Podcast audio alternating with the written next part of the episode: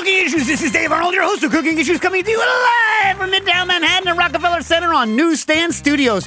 We'll be joined in a little bit with Nastasia the Hammer Lopez, who is caught in traffic, but we do have Joe Hazen rocking the panels. How you doing? I'm doing great, man. How are you? You're looking smart. Oh yeah, Yeah. I, I made it a little bit earlier than normal, so I've already dried out. That's what it is. Ah. Yeah, yeah. Got it. What I did was I took the dogs for a shorter than normal walk today, and I figured, you know what? I'll be home in time. I can walk them. You know what I'm saying?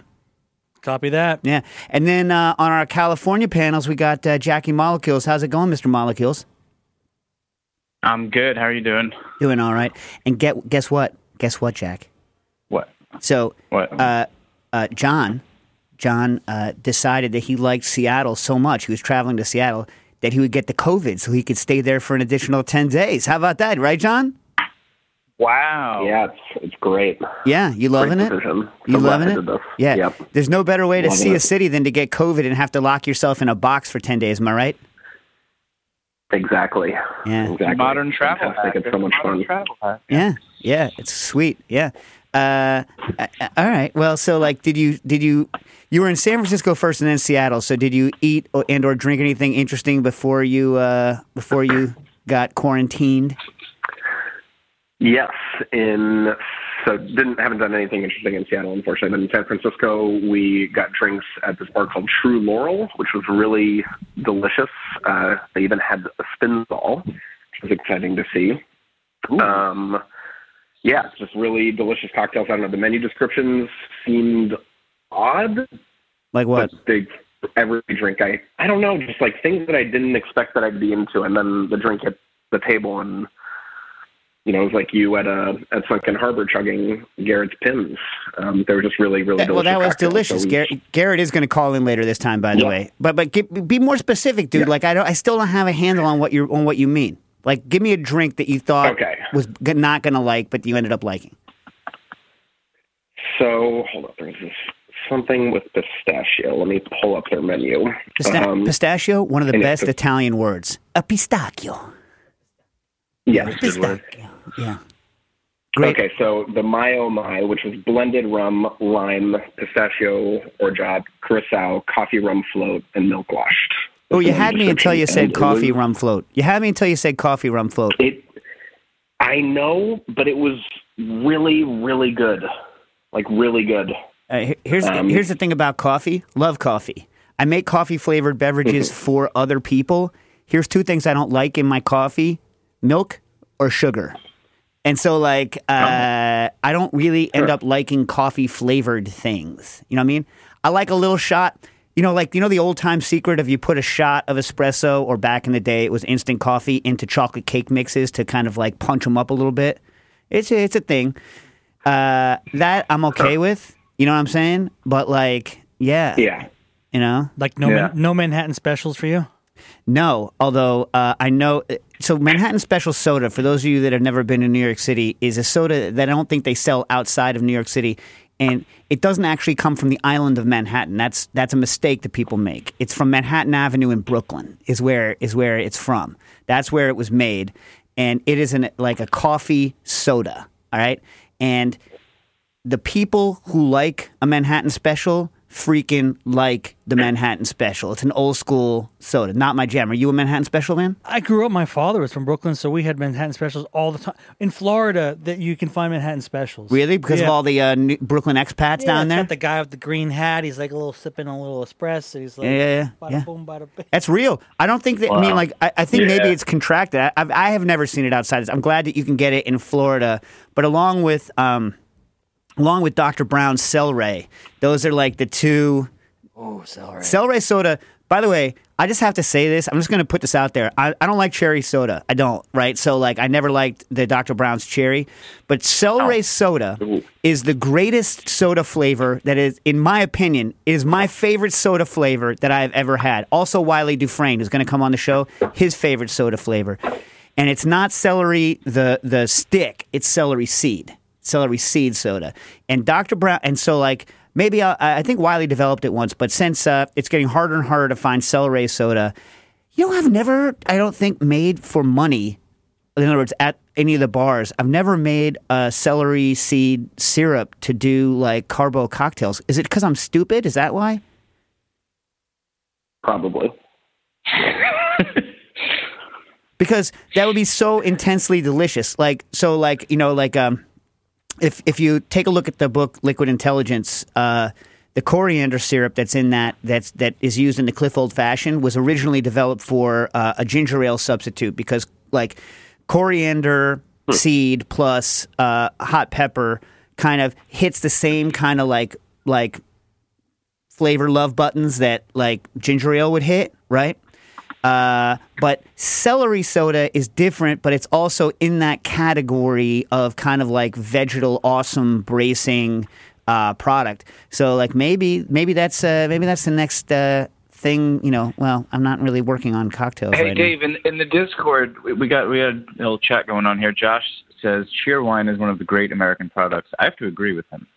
You're not a Cheerwine guy? I, I mean, it's just not from here. I'm from here, so like I'm not against Cheerwine. I'm not against it. You know what I mean? But I'm. It's just uh, you know, uh, it's just not. Black cherry soda? Really? I, I've never met anybody who doesn't like black cherry soda. I don't. Yeah. surprising. Yeah. Wow. Uh, Wow. so you know what? You know what's a, a really dumb regional soda in uh, from Massachusetts is uh, Razcal. You ever have Razcal? No. No, what's I've Never even heard of it. I mean, it's fine. There's a rabbit on it, and their their motto is nobody famous drinks it. So if you drink it, you're guaranteed to never become famous. At least according to the bottle, nobody famous, or you have to stop drinking it. Your ego shrinks. I guess it uh, like it doesn't say nobody who is currently famous. In other words, it doesn't say that famous people have never drunk it. It just says famous people don't drink it. So like once maybe you can become famous and then you just can't drink it anymore. But you know, yeah, uh, I don't know. Well, Well, like I want to want to chime in with a little burn here. So, Dave, did you chug that stuff growing up? oh hell yeah, no, but only when I was in Massachusetts. yeah. Only when I was in Massachusetts. Okay. You know what I'm saying? It's like you got to get a regional soda when you're in a regional location. Uh, the other one, uh, what's the other? Uh, what what are some other regional sodas? Hmm. I had oh, a terrible Scottish soda. Oh, it's Nastasia. How you doing? I like your uh, I like your summery outfit. Yeah. It's because it's hot as hell and she's driving in a car without air conditioning because she hates air conditioning so much. Yeah. Yeah. Yeah, that's what. Oh, wait, Dave, do you know this soda, Ale-8-One? No. It's like a ginger citrus thing, and it's like, I think it may only be in Kentucky. Ooh. Well, when I was in Kentucky, really I, I didn't have it, so no.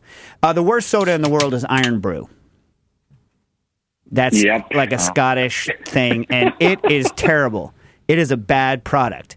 I like hearing Scottish people say the word Irn-Bru because of the way they say it, which I won't try to imitate. But it's not a good, not a good soda. I Oh, think it's looking bubblegummy, now. right? Isn't it kind of a bubblegum flavor? It's- Yeah. it's not good. I think it's supposed to be orange, no? It's yeah, orange that's colored. color. It is, yeah. It's orange colored. color, yeah. Yeah. But it Uh-huh. itself is uh yeah, yeah. It itself is a, a trash can product. Uh no offense to those of you who grew up uh loving uh the Irn-Bru. All right, so next week, please get your questions in. We're having uh the uh the the couple that is the current uh, what, what do you what do you call them? Current keepers of the joy of cooking, right? But for the first time ever, we're we're doing an like a a cross continent couple thing where one of them is going to be in not here and one of them is going to be in the studio. So Megan Scott is going to be in the studio with us next week, but John Becker uh, is is going to be somewhere else. So we'll see how we'll see how that works out. We'll see how that we'll make faces and see whether he can he can judge. But get your questions in. Uh, I know you better get your questions in now because if not, I have like a million questions. I have, I think, six editions of The Joy of Cooking, uh, including like a facsimile of the original. Uh, I don't, I can't remember whether I have the one with the war rationing insert into it. But I also have the famous one that my uh, old editor Maria Guarnaschelli, the one that kind of took her down at her uh, at her second to last uh, job. Yeah, so we'll we'll talk about the joy of cooking, classic book. Uh, who else we got coming on, uh, John? Uh, Bob Florence from Morimi Show You, and then the co-founders of Made in Cookware. It's going to be a double header week. Um, so we'll have more Michaud Bob on um, Tuesday and then made in cookware on Wednesday. So It'll are we? fun. But are, are, are we going to then skip the week after? What are we going to do? Yeah. I don't know. We can just, yeah, I don't know. We can discuss that. I don't think there are any plans. All right. Okay. There's no one scheduled for the following week, so we could, yeah. And it's up to you guys.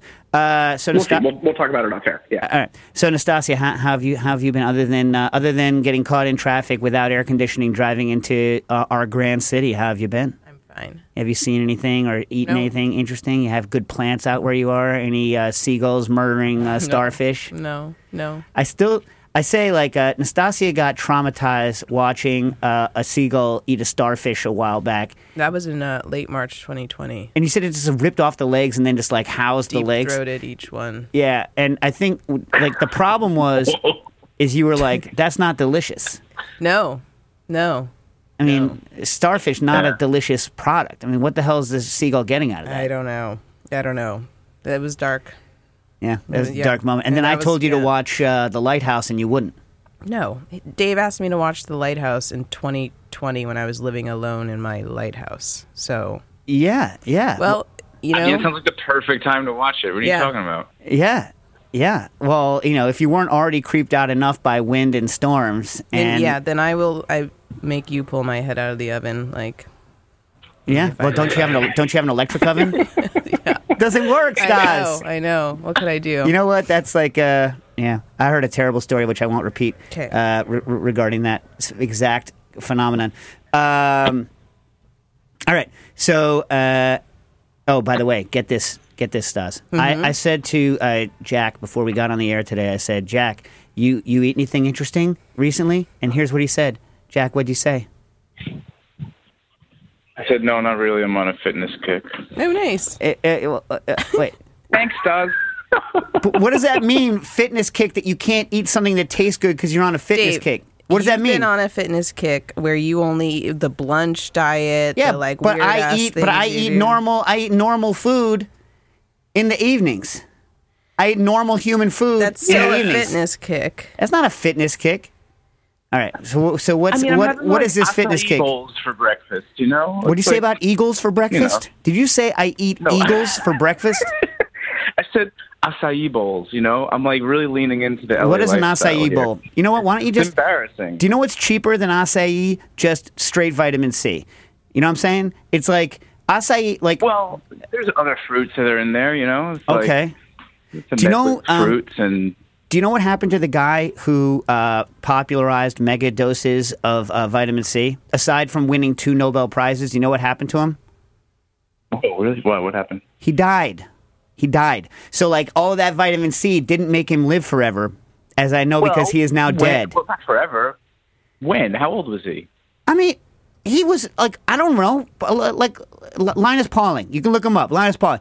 But like, like the the man wins uh, a Nobel Prize for the uh, uh, the exclusion principle, right? And then he uh, w- uh, Pauli, uh, uh, Pauli, I, I can't remember anything. And then he wins a Nobel Peace. Prize for his anti-nuke stuff. And then he goes on this kick that vitamin C, that antioxidants are going to keep you alive forever, as as though uh, like like someone who someone who knows that much chemistry and physics, right, should understand that your body is a like a, a redox thing. You need oxidation and reduction. You can't just only be antioxidant uh, your whole life. Like you burn oxygen for a living. Like that's how you stay alive. So like to be completely like antioxidant freak show, it just doesn't make sense to me. Do you? F- and here's the other thing that makes me mad about about any sort of like crazy like fad thing is, of course you feel better because anything.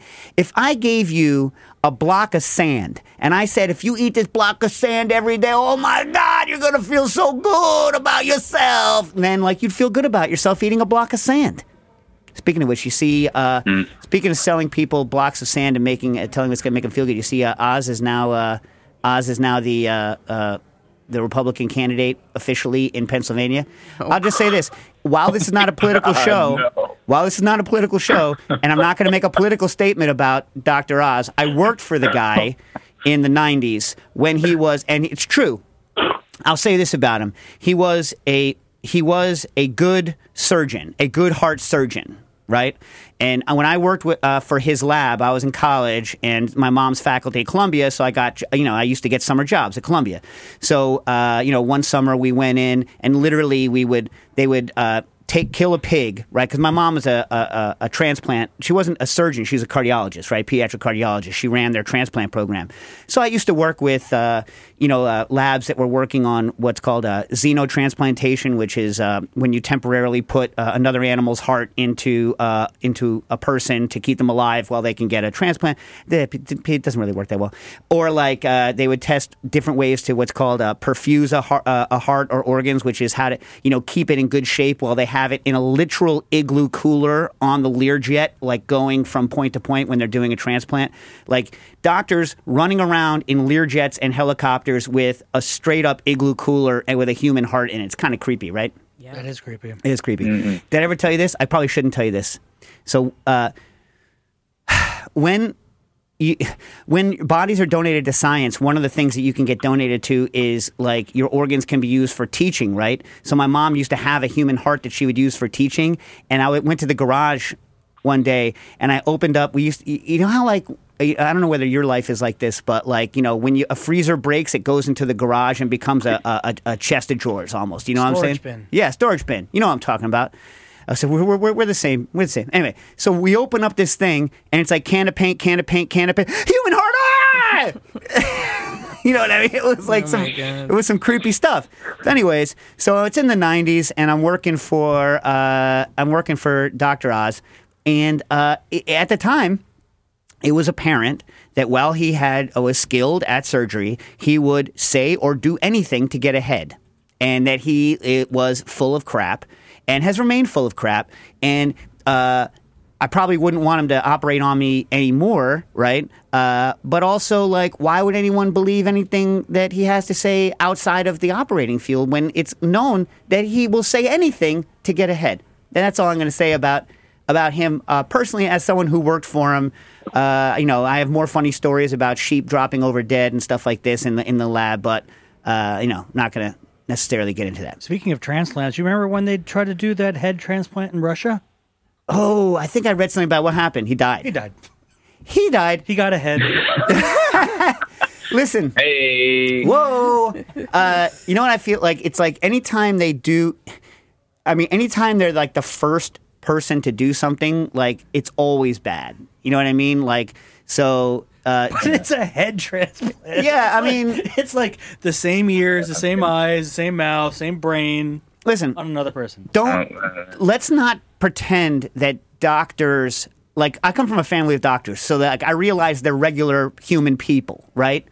They're sitting around high out of their minds because they're people, right?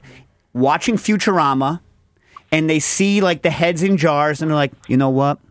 It's just. And this is the way surgeons think, right? And back me up, surgeons out there. Back me up, surgeons out there. It's like, it's just tubes and wires. It's just tubes and wires. I could hook it up. I could hook it up. I hook up tubes and wires all day long. I could do it. And so they're like, you know what? Your body is failing. The head's okay. You, you, you, you, want to give it a shot? You want to give it a shot? And they, and you know, I'm willing to hook it up. If you're willing to give a shot with your head, I'm willing to hook it up. You know what I mean? They're getting better with things like hand transplants and uh, you know other member transplants. That's cool. Yeah, yeah, they are. They're getting better, uh, getting much better. Uh, anyway, all right. So uh, uh, enough, enough of that, I guess. Um, all right. So, Ilya, we have Garrett. We swear on a stack of Bibles. Garrett's going to be uh, calling in uh, today uh, at some point. All right. Now, Biftit Ritza, uh, wrote in and said. Most recipes I've seen for tortillas seem to say uh, to hydrate the masa slash masa harina and then briefly rest before shaping. Do you think there would be any benefit to doing a long rest to allow enzymatic activity like there is in uh, wheat flour based uh, recipes? Um, no. No. Uh, I mean, if, with masa harina, obviously it's been dried already. And so. Um, you know, it, it like you want to let it hydrate to get to its kind of final texture.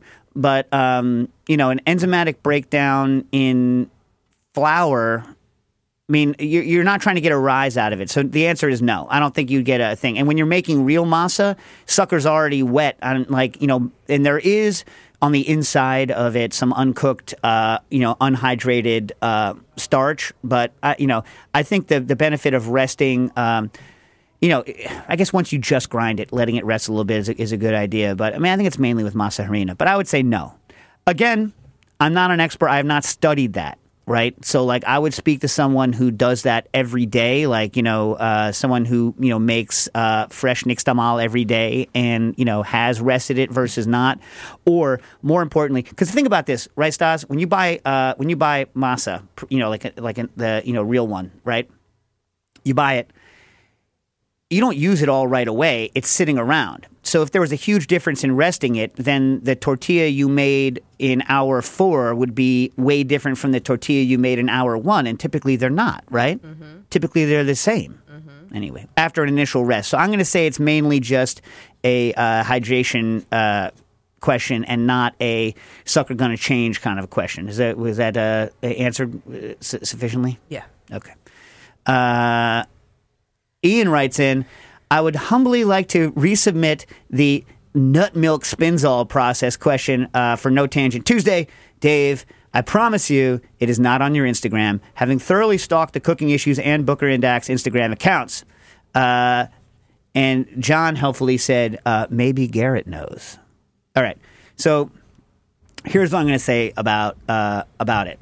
So the easiest nut products are in a full sized lab centrifuge. If you're going to make nut milks in the spinzall, the problem is that um, you need to line up your numbers correctly, right? So, in, in general, actually, like if I'm, because people don't generally want like a small amount of nut milk, they want a lot of nut milk.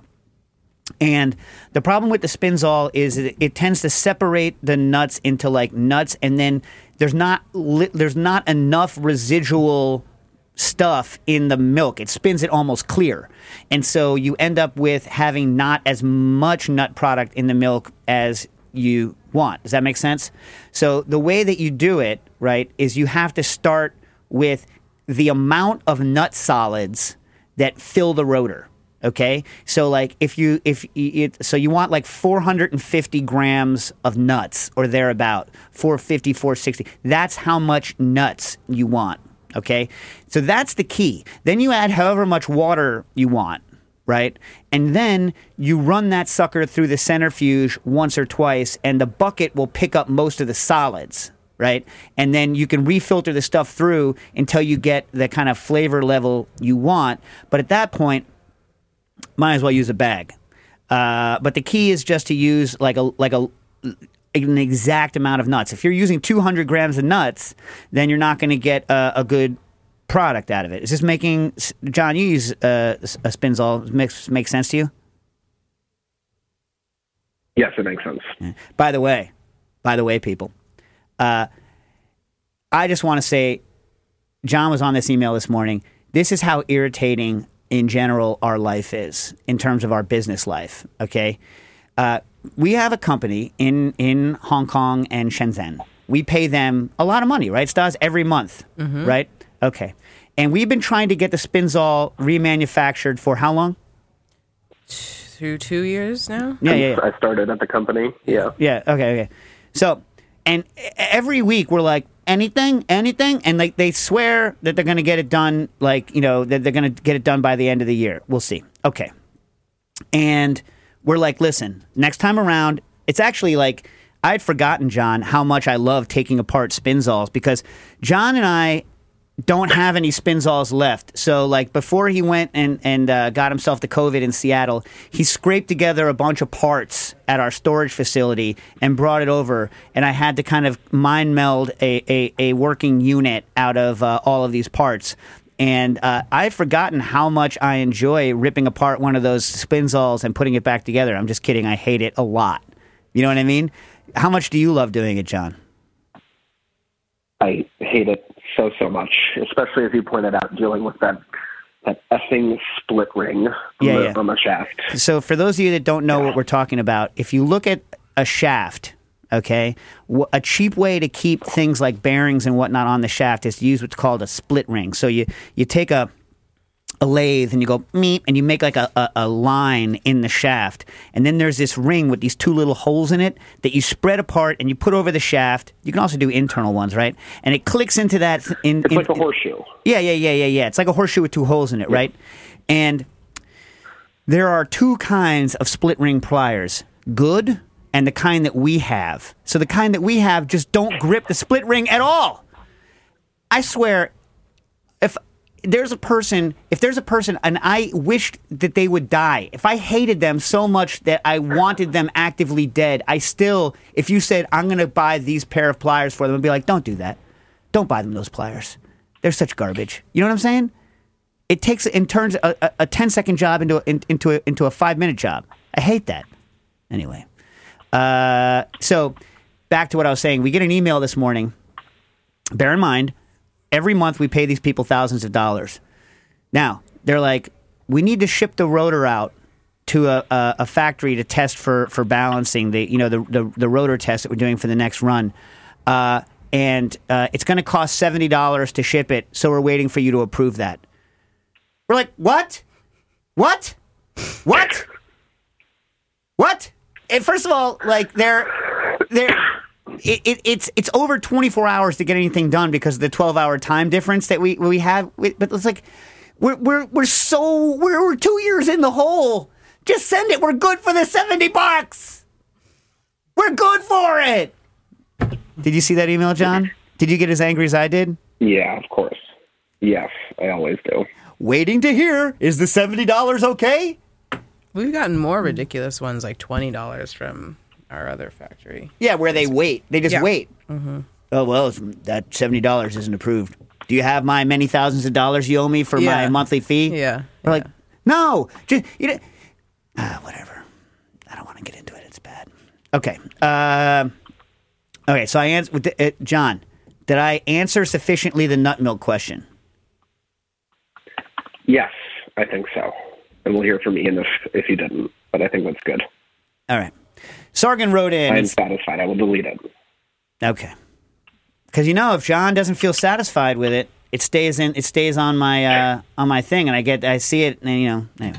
Sargon writes in. Let's say you are building a vessel to blend Thai basil daiquiris. Let's just say this is just theoretical. Theoretical. Uh, in an inert environment, and that you wanted to use a quick dis- quick disconnect mechanism. It needs both liquid and gas loads. Which quick disconnect do you recommend using? The beer quick disconnect seemed to fail because the female part has a little plunger that has a seal, and the seal pops out, uh, and that's very annoying. Uh, also, they're kind of hard to push in. I need to handle roughly uh, 50 psi. Uh, well, without knowing exactly how you're doing it, the standard quick disconnect that uh, every DIY person and even non DIY, oh my God, Stas, do you remember that printer we bought? Mm-hmm. No more tangents. No, but this is about, Nope, about that. nope, nope. It's not a tangent. I have to answer the question. Okay. And so, do you remember we bought that Z Corp printer? We named it Bruce. Yes. And and uh, it never worked right because if all four inks, it, was basically an inkjet printer. Z Corp printers are inkjet printers where it sprays uh, binder in clear and different colors onto plaster roughly uh, with other stuff in it and that cures it into a three-dimensional shape and that was our first 3d printer that we had like right when we started booker and dax like way back in the day and the fun thing about the one that we had was is that although it had four inks right and if any one of those four inks failed, the machine would be like, nope, ink's broken, and it would stop in the middle of the print.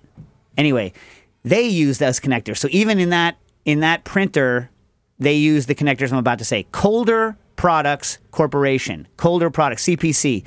If you look quick disconnect on McMaster-Carr, that is the uh, quick disconnects that they sell, right? They don't brand them because McMaster-Carr uh, reserves the right to change manufacturers at any time, so they won't tell you who makes it, but they're colder products companies. Now, uh, what you have to choose from is they have three main styles, and you can mix and match different hose barbs and all that stuff, and they have them with, in pipe connections, they have them hose barb, they have them panel mount, chrome plated brass, polypropylene, and acetyl. Go chrome plated brass. Uh, the polypropylene ones are too big. Uh, the acetyl ones will break. They're they're great. They're my favorite ones to use if they're not going to open and close a lot. But anything that's going to get shaken around, uh, they have a tendency to crack, especially when they're cold. So get the chrome plated uh, brass ones. You can get them with or without uh, shut off valves.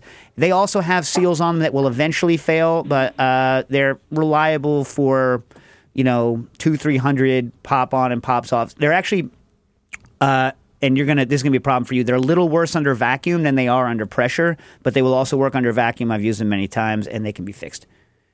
Ah, Joe. Uh, Joe tells me we have a caller. Caller, you're on the air.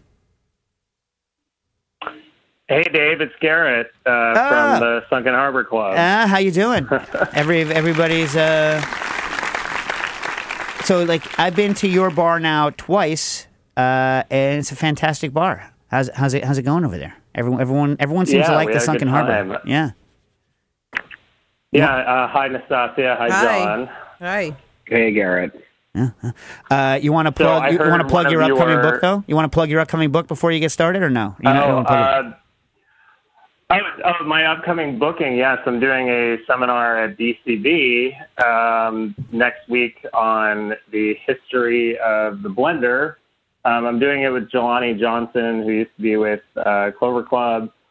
Um, and yeah, we're going to be talking about uh, Hamilton beaches and uh, Waring blenders and frozen machines, and should be really cool. But I, that's why I'm calling because I heard one of your listeners had a question about how to use a milkshake mixer better. Was that the question? Well, so it was Ilya, but he says go by either Eli or Elijah for my English spelling, my English pronouncing foolish self. And the question is this Summer is approaching, and it's kind of approached, it's hot up. Summer is approaching, and I'm looking for unorthodox things to do with my classic milkshake uh, maker. Something refreshing, non alcoholic, but not as heavy and sweet as an ordinary milkshake. Any ideas or places to dig for those ideas? So what we're talking about here, people, is it it looks like a it looks like an outboard motor with a stick and like a little little propellery thing at the bottom. Would you say it's an accurate description, Garrett? Yeah, I would say that's the best way to describe those types of machines. Is they're re- really they're like electric swizzle sticks, you know, that have like a, you know, if you if you have a good one, it has like a 3,000 RPM motor attached to it. You know. Well, and you're the you're the prime But, uh, user. So what what what should what should they be doing with them? Yeah. we yeah we use uh, we use the Hamilton Beach uh, flash blenders quite a bit at Sunken Harbor Club. We use them for basically most of our crushed ice drinks. Um, but there's a lot of there's a lot of different uses for that machine. Uh, if you like cocktails, um, egg white drinks are actually fantastic coming out of uh, Hamilton Beach. Um, they give a i mean basically when you're using those machines you're getting a lot of aeration um, that is not possible in a shaker so for a non-alcoholic drink you would want to look for something that needs extra texture maybe that's um, maybe that's fresh mango. Maybe it's you know taking something like champagne mangoes and pureeing them and then um, you know that puree it might be kind of thick in a in a shaker or just sitting on crushed ice and having that air will make it lighter and fluffier and um, you know just bring out a lot of uh, flavors that the fruit has that you wouldn't necessarily get in a you know shaken or built drink um, but let me give uh, your listener kind of the basic template we use for the uh, Hamilton Beach. So um, for an, for an up egg white drink, what we do is, and obviously I don't think you'd be using an egg white for non-alc, but this is just to give you some general guidelines. For an up egg white drink, what we do is we build the drink with a half ounce of egg white, and then we uh, use the spindle mixer uh, and blend it without ice first for like five seconds. That emulsifies everything, and then we blend it with 12 ounces of crushed ice for five seconds, and then strain. So that's an up drink. In general, for any sort of crushed ice drink, what we'll do is we'll put a cup of crushed ice in the tin, and then about a half a cup uh, to a full cup of crushed ice in the glass. Um, the ice that goes into the tin is going to liquefy. It's going to break down a little bit more, so you're going to get layers of ice when you're pouring it into the glass. And you know the the non-agitated non-agitated ice is going to be in the glass, so it's going to hold the temperature, while the ice that you put in the blender and blend blended with is going to you know just drop the temperature a little bit more. Um, liquefy, as I said before, and just um, you know give uh, give all these like points of contact, which then create the texture in the milkshake mixer. Now, do you freehand Um, it or do you click it in? Do you freehand or click?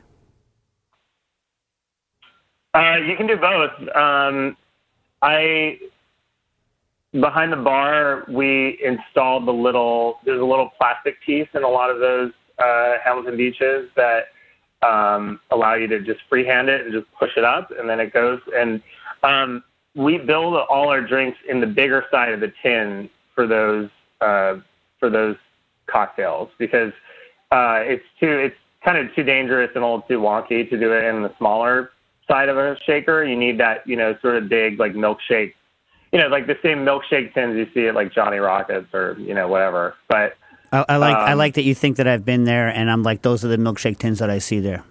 Stas, you like that kind of place? Like, you like a milkshake joint? Yeah, I yeah, do. yeah.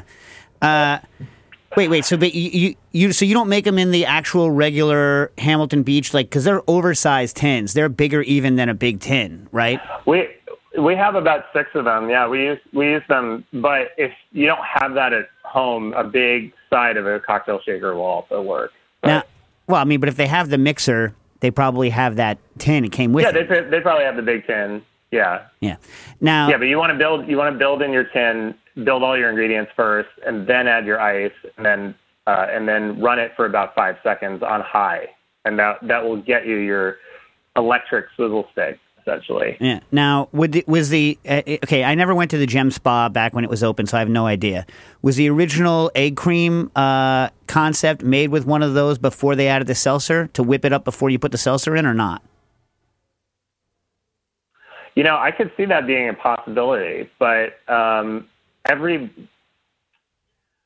you know that's a that's a question about order of operations, right? Because you know sometimes you see some of those old school uh, egg cream places they'll they'll actually mix the soda and the chocolate syrup first before adding the. So you would if you did that in the Hamilton, you probably would you know fizz out most of the soda. But if you did the milk with the the syrup, I would imagine it would be perfect. So it's definitely something worth trying. But you know, for for non-alcoholic stuff, um, you know, I think definitely playing around with, um, you know, uh, like behind behind the bar, what we were doing, we were using actually recently Tomr's tonic as sort of a substitute for alcohol, and then using, uh, you know, combining it with pineapple and cardamom. Um, and pineapple whips really, really well in a Hamilton Beach. So, um, Were you doing juice or ju- that- juice or pulp? Uh, we were doing kind of both. We were using um, acid-adjusted pineapple juice, and then we make pineapple gum syrup with pineapple juice, sugar, and gum arabic. So um, both whip up really nicely. So I think that would, and and with Tomr's, if if your listener hasn't had Tomr's, it's a very sort of Caribbean spice tom, uh, tonic syrup. It's very, it's less I, you know, it has quinine, but it also has, all, you know, allspice and cinnamon. So it has very tropical flavors. And uh, it, that, that syrup was designed by Tom Richter, who used to work at Dear Irving and Attaboy and is a very accomplished uh, bartender in his own right. Is it is it's not as I, all spicy as allspice dram, right? Because to me that just rides over the top of everything. I know that everyone likes it. I'm not trying to be negative about it. No, no, I think it's just Tom Richter wanted to do kind of like a 19th century style, uh, you know, tonic concentrate, and it, and it works. It's it's a fun thing to do with non-alcoholic drinks. So I would definitely recommend kind of playing around with that for the the Hamilton Beach. Yeah. You done any food things with it? Is there a food thing to be done with it? That's a good question. I mean, uh, if you're if you need to whip up a bunch of um, you know, acid adjusted juice. It uh, integrates the the acid pretty quickly, which is nice.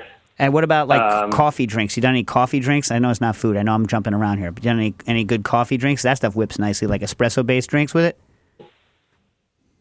No, I have an espresso machine because my uh, roommate uh, used to be a barista, so that's that's definitely something I should try. But I mean, it, it's interesting. The the the other thing that I've, I've liked doing with the Hamilton Beach, which I haven't seen outside of one bar, which is the Tiki-Ti in Los Angeles, is I like adapting Alexander style drinks to the Hamilton Beach because I think I think in general, Alexanders, they're a little weird having them up, right? Because it's a cream drink.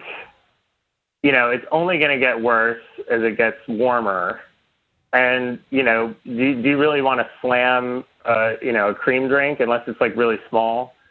and, uh, Yeah. what, you know, what's nice about, you know, having like something like a banshee or a grasshopper or, you know, what have you on uh, the, the whipped you know, crushed ice is it kind of, you know, gives it some time to open up. You can hang out with it. It the temperature holds and you know, the it cut the the extra the little extra water cuts through the cream a little bit more and you know, it's kind of a fun uh avenue to go down for after dinner drinks. Yeah, I was gonna say that you know I very rarely order that style of drink until you brought up the grasshopper and the nitro muddled grasshoppers.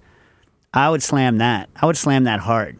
The nitro muddled No, well, grasshopper. yeah, because that that that had the freshness of the mint oil and and you know whatnot, and that was yeah, that was a very you got to be in the know to order that at existing conditions. That was uh, but but, Yeah. but quite a damn good drink. at, at no longer at no longer existing uh, conditions. Oh, something I, I'll have uh, while I have you on the air. Last time we were at Sunken Harbor, uh, I described these bottles that I grew up with that I think I brought up on the air last week. The Bols ballerina bottles. Yes. Yeah. So they're like Yeah, uh, did you find one? found two. I found so what they were. That, I talked about this last week, right, Joe? Didn't I? You did. Yeah. So in case you didn't hear last week, there are these bottles, and they're shaped kind of like an upside down bell, and there's a container inside of it molded in, and underneath is a music box with a ballerina. And they used to have either uh, Danziger Goldwasser or like apricot with gold flakes in it, right? So I picked up an apricot one, and the apricot uh, ballerina is the apricot ballerina is uh, is wearing a white tutu, and I picked up a Danziger Goldwasser one, and that one uh, she's wearing a red tutu. I had to fix kind of them a little bit, but I got them, and here's what I did. So I'm I'm gonna make a banana Justino with extra banana with uh, Wray and Nephew, so that I can add more banana and still have the high proof so that it pours. You, you like where I'm going with this, uh, Garrett? And then Oh, nice. Yeah, yeah, yeah. and then I did to for the apricot one.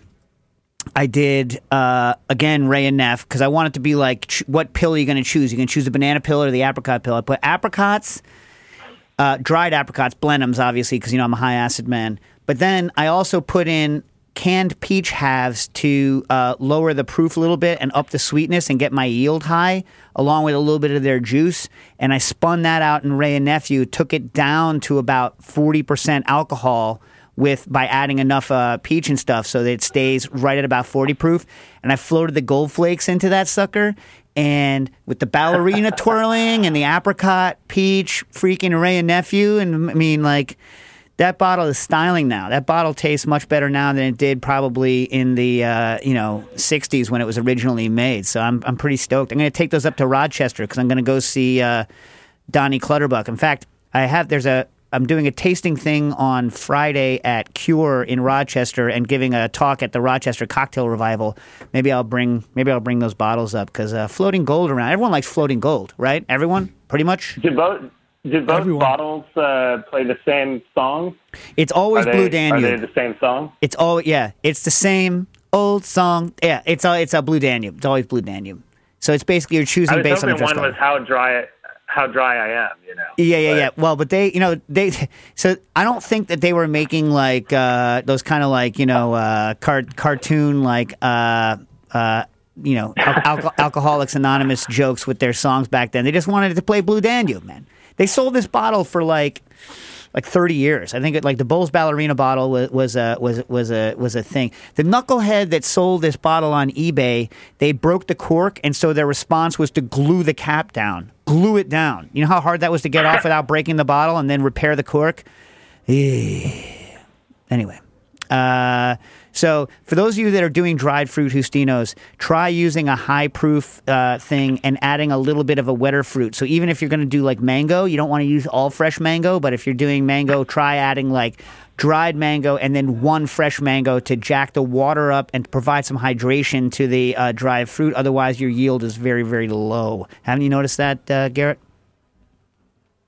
Yeah, and I mean, it. You know, Wray and Nephew is really good for that kind of stuff. If you need a more neutral um, white rum that's like you know high proof, the uh, Diamond Distillery that they make El Dorado, they have a pretty clean white 151. So you know, if you needed something that's like less aggressive in flavor than um, than Wray and Nephew, that's also a, a really good option. And it's cleaner than the old Bacardi 151 that I think they discontinued that, right?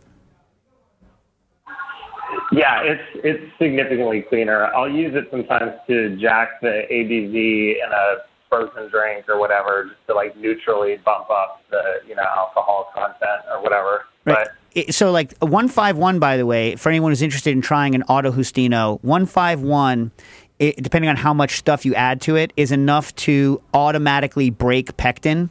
So you can do, uh, you can add stuff and it will automatically clear even without a centrifuge as long as you keep the the proof high enough. Um, the other fun thing, the, thing to know, if you're going to blend, uh, even whether you're using a centrifuge or not, um, you want to get the proof down to 40, 40 and change before you add your enzymes. So blend in your fruit before you add the enzyme because I don't know, I haven't tested it, but my guess is is that that super high proof might denature the enzyme and stop it from doing its uh, job. So I would blend the fruit first and then add the enzymes. I don't know, but I'm going to say that like just why take a chance? You know what I mean? He doesn't care. Doesn't care. Uh, all right. Uh, No, it's it it it, it sounds delicious. I Yeah, I'm yeah, I, I want I'm I'm interested in the apricot mango one for sure. yeah. Uh, well, I, I did apricot peach. right Apricot mango would be good. Although you were like, uh, yeah, oh, yeah, apricot mango would also be good. You mentioned champagne uh, mangoes, and the only thing that went through my head is they're they're good, but not as good as champagne. I don't know that they deserve the name. Nastasi and I were sitting here, and if you put a mang- a champagne mango and then a bottle of champagne, what would you what would you dive into first, Stas? Champagne. For sure, for sure, it's going to be the champagne, Yeah. especially if it's rosé. That's a no contest. That's true. That's no contest. Nastasia and I will will drink an ocean of of uh, rosé champagne. Mm-hmm. You know what I'm saying? Stuff's delicious. We'll never turn that down. Um, all right. So one last thing before I let you go, you have a book coming out in what, like nine months, something like that. You want to talk about, or too early? Too early? Too early? Too soon? It's uh, too early to talk about that. Yeah. All right. All right. Well, I've read Yeah, it. It's good. Everyone's excited. Everyone's excited for it. Do you know? Do you, you don't have a release date? They didn't give you a release date yet.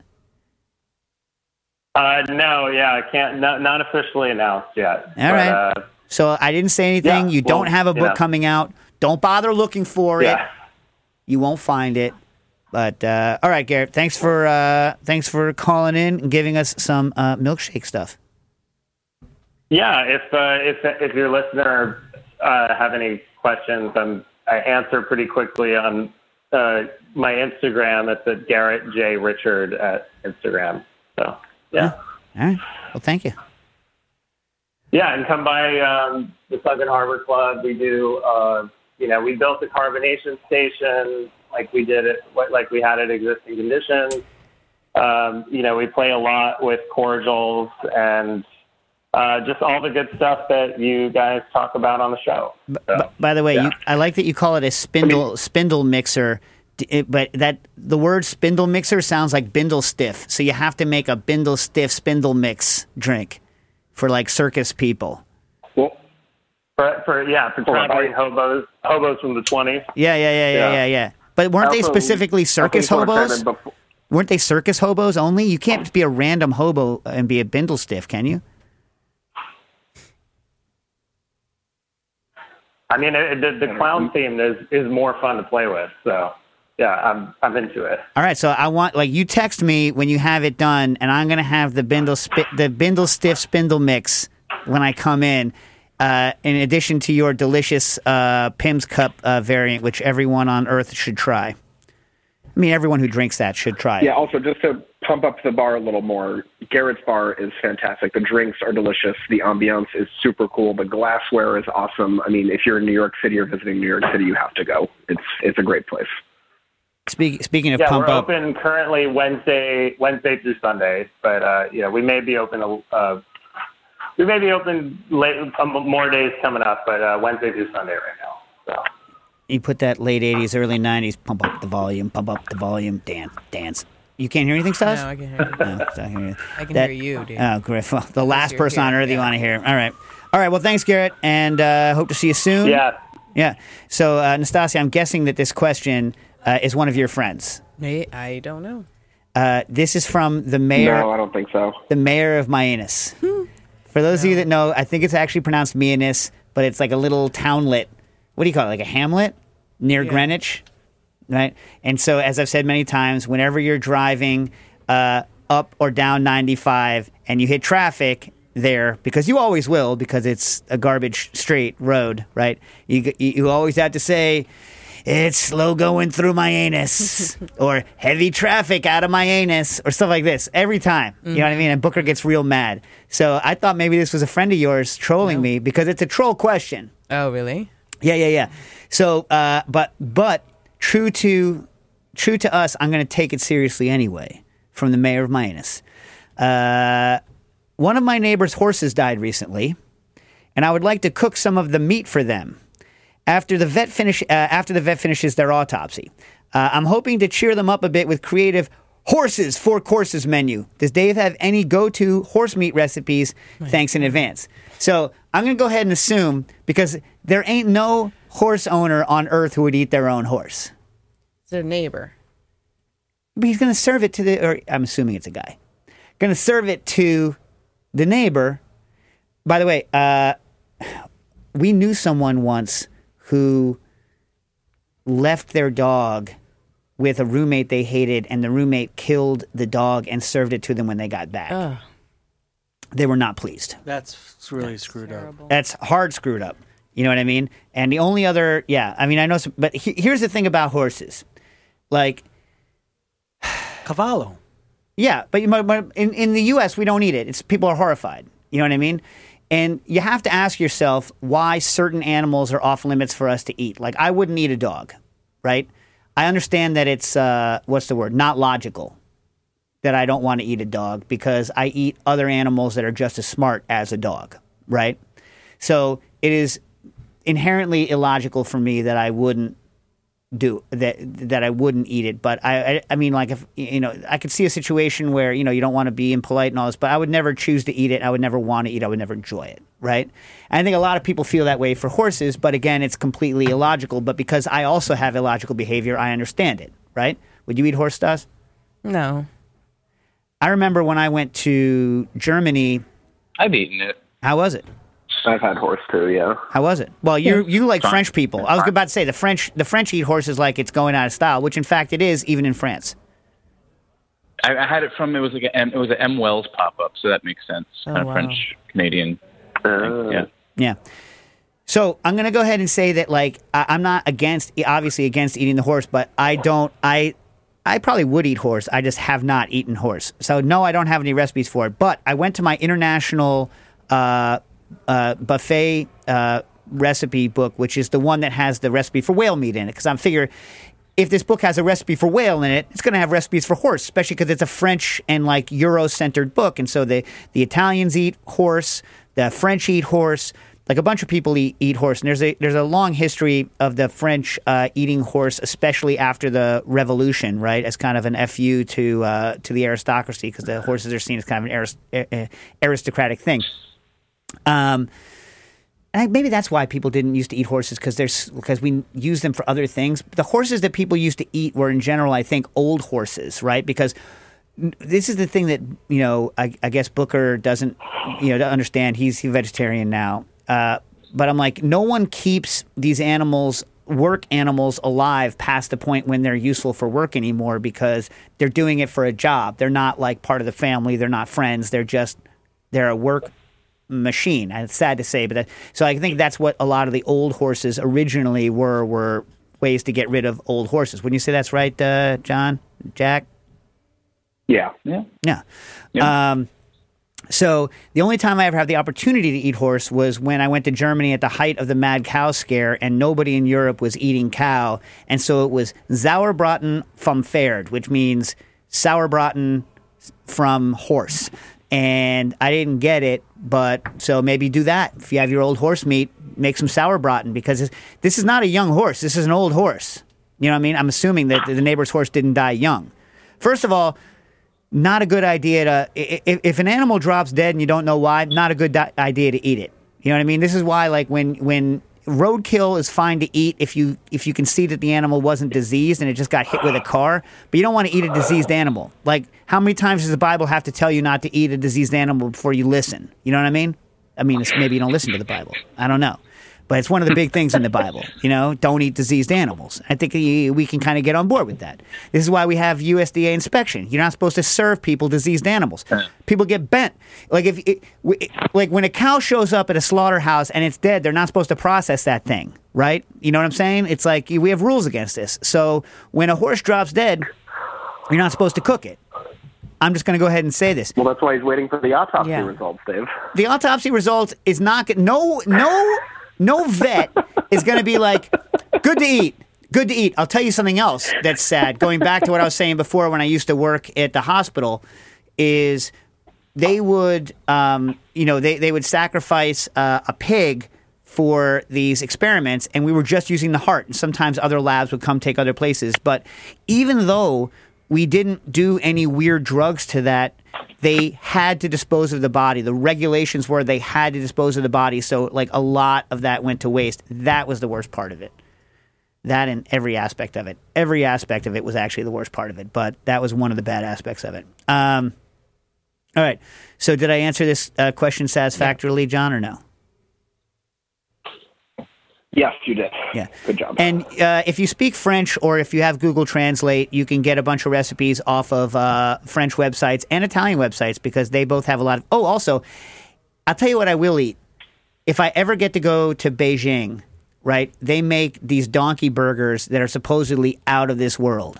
Like, donkey burger is like a big thing. It's like a donkey based chopped donkey meat and the, you know the saying apparently is in heaven there's dragon meat but here on earth we have donkey that's how good donkey burgers are supposed to be Wow. It's like Don Quixote. ah but donkeys again are real smart uh, did i talk about this about going and the Eeyore. world's fastest donkey did i talk about this you do- told me about that. I don't do think you yourselves a favor else. people do yourselves a favor the uh, look at world's fastest donkey they run like like so fast. There's someone they're the uh, asian onager. Uh, it's crazy. All right.